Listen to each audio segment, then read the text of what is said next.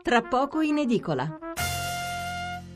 Riprendiamo la lettura dei quotidiani e in particolare con quelli che aprono con la politica. Allora, Repubblica, governo, le regole di Mattarella, non so dirvi altro, c'è solo il titolo, naturalmente di Repubblica, non abbiamo la prima pagina. La Stampa, Gentiloni, l'Unione Europea teme l'intesa a destra populisti, Grasso, se serve sì al dialogo con PD e Berlusconi, Meloni in visita da Orbán, giusto che non prenda i nostri migranti. Orbán è il presidente ungherese.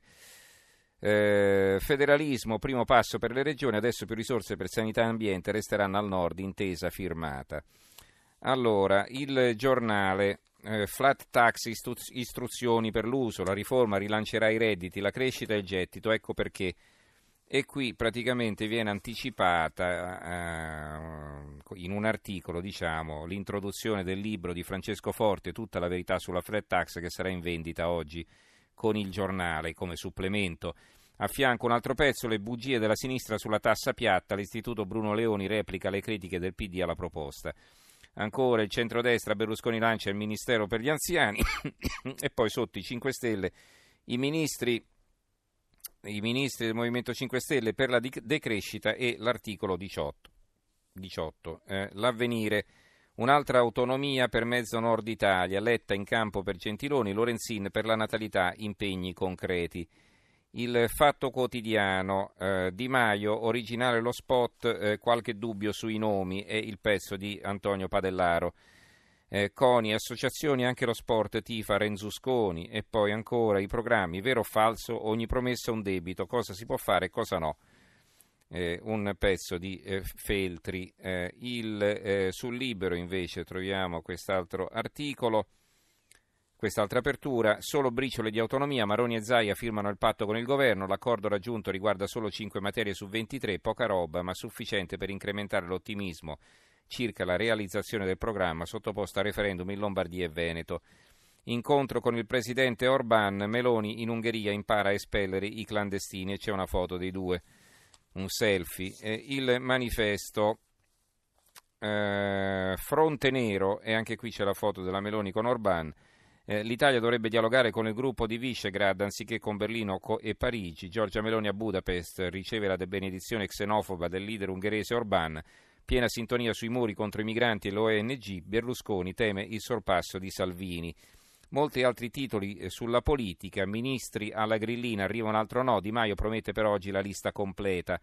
Liberi uguali, governo di scopo, Grasso troppo disponibile, smentito da Sinistra Italiana ed MDP, mai con Renzi e destra.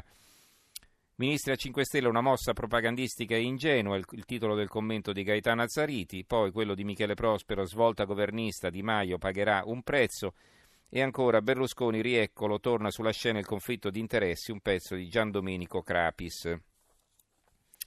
La Verità, l'inutile elemosina di Gentiloni alle aziende che lasciano l'Italia, il premier uscente crea un fondo di appena 200 milioni antidelocalizzazione, soldi buttati, e rischio di sanzioni per aiuti di Stato, perché le imprese restino serve tagliare le tasse e snellire la burocrazia. Viene intervistata Micaela Biancofiore, candidata di Forza Italia in Trentino Alto Adige, aspettatevi sorprese, la Boschi ha unito contro di sé tedeschi e italiani. Poi i ritratti di Perna, Paolo Romani, il cinico elegante che vuole fare il presidente del Senato. Il Dubbio, Berlusconi incorona quasi Tajani ma sogna una rantrée, e poi bufera sul ministro 5 Stelle anti-Israele, Renzi lancia l'allarme, asse Salvini Di Maio. Il Foglio, giù la maschera, il 4 marzo è un referendum su Di Maio, gogna, giacobinismo, maoismo, sovranismo, perché domenica si vota sul modello Casaleggio, Travaglio, Davigo. E poi un altro pezzo di Giulio Meotti, i 5 Stelle, la grande sete di boicottaggio di Israele, il ministro Fioramonti e la penura di acqua in Sudafrica che ha chiesto aiuto all'aridissimo Iran. I giornali locali, anche il Mattino di Napoli, PD cresce il fronte Gentiloni, la comunità ebraica contro Fioramonti, candidato ministro 5 Stelle odia Israele. Se Di Maio calpesta la carta, un pezzo firmato da Mauro Calise, e poi cosa cambia dopo il 4 di marzo di Aldo Masullo. In Roma, De Luca contestato, attivisti lanciano sacchi di rifiuti, il governatore della Campania. E ancora Pomigliano, manifesti per il funerale di Renzi, il PD e Di Maio, è inaccettabile e incivile. Il Giornale di Sicilia, ultima caccia agli indecisi e Salvini sfida Berlusconi, centrodestra oggi chiusura a Roma, scintille Lega Forza Italia. L'intervista, viene intervistato Matteo Renzi, il PD ha fatto tanto per il Sud e la Sicilia. Il Secolo XIX, Grasso apre al governo PD Forza Italia, Gentiloni nell'Unione Europea teme l'asse destra populisti. La vignetta di Rolli, Letta sostiene Gentiloni e Gentiloni che dice sto sereno, domanda, e risponde Renzi no, stai fresco. Domani a Genova arriva a Casapound, gli antagonisti in piazza, reagiremo, torna la zona rossa. Il Messaggero Veneto, ecco i bonifici dei grillini per il fondo alle imprese e va bene, quindi penso che possiamo chiudere qui con la lettura dei titoli dedicati alla politica. No, ce n'è qualcun altro, vediamo un momento. I giornali economici, Milano Finanza, spread a 90 con la grande coalizione, 3 giorni al voto, le previsioni di analisti e gestori sull'andamento dei mercati in base all'esito delle elezioni. Quindi secondo quel che dice qui Milano Finanza, i mercati preferirebbero una grande coalizione alla tedesca. Italia Oggi, l'Unione Europea non esiste come partito, è fatto da l'Unione Europea. Liberi Uguali, non esiste come partito, è fatto da 3 movimenti destinati a litigare dopo le elezioni, un'analisi di Maffi. L'Adige, quotidiano del Trentino Alto Adige, intervista Calenda, il ministro dello sviluppo economico.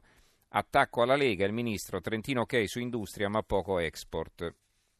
La Sicilia balena bianca sotto il 3%, i centristi a rischio estinzione. Il centro di Pescara ci dà una nuova notizia, Di Battista punta su Zeman e Fioramonti. Alessandro Di Battista a Pescara per accogliere Zeman nel Movimento 5 Stelle e annunciare che Domenico Fioramonti sarà ministro dello sport.